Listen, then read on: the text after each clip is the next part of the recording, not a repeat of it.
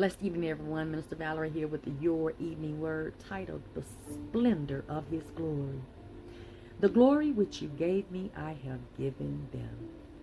Hallelujah. I saw the Lord sitting on a throne high and lifted up, and the train of his robe filled the temple.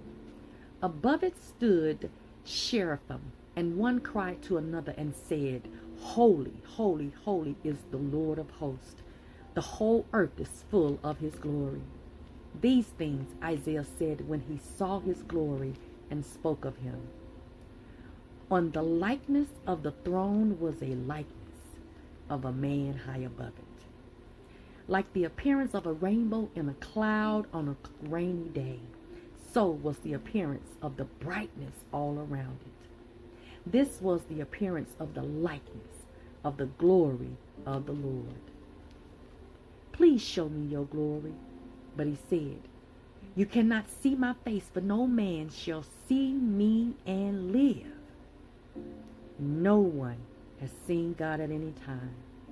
The only begotten Son, who is in the bosom of the Father, has declared him.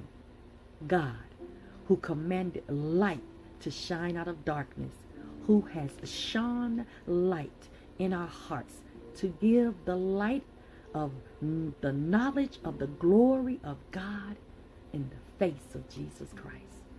I bless God. I bless God for his glory. Hallelujah.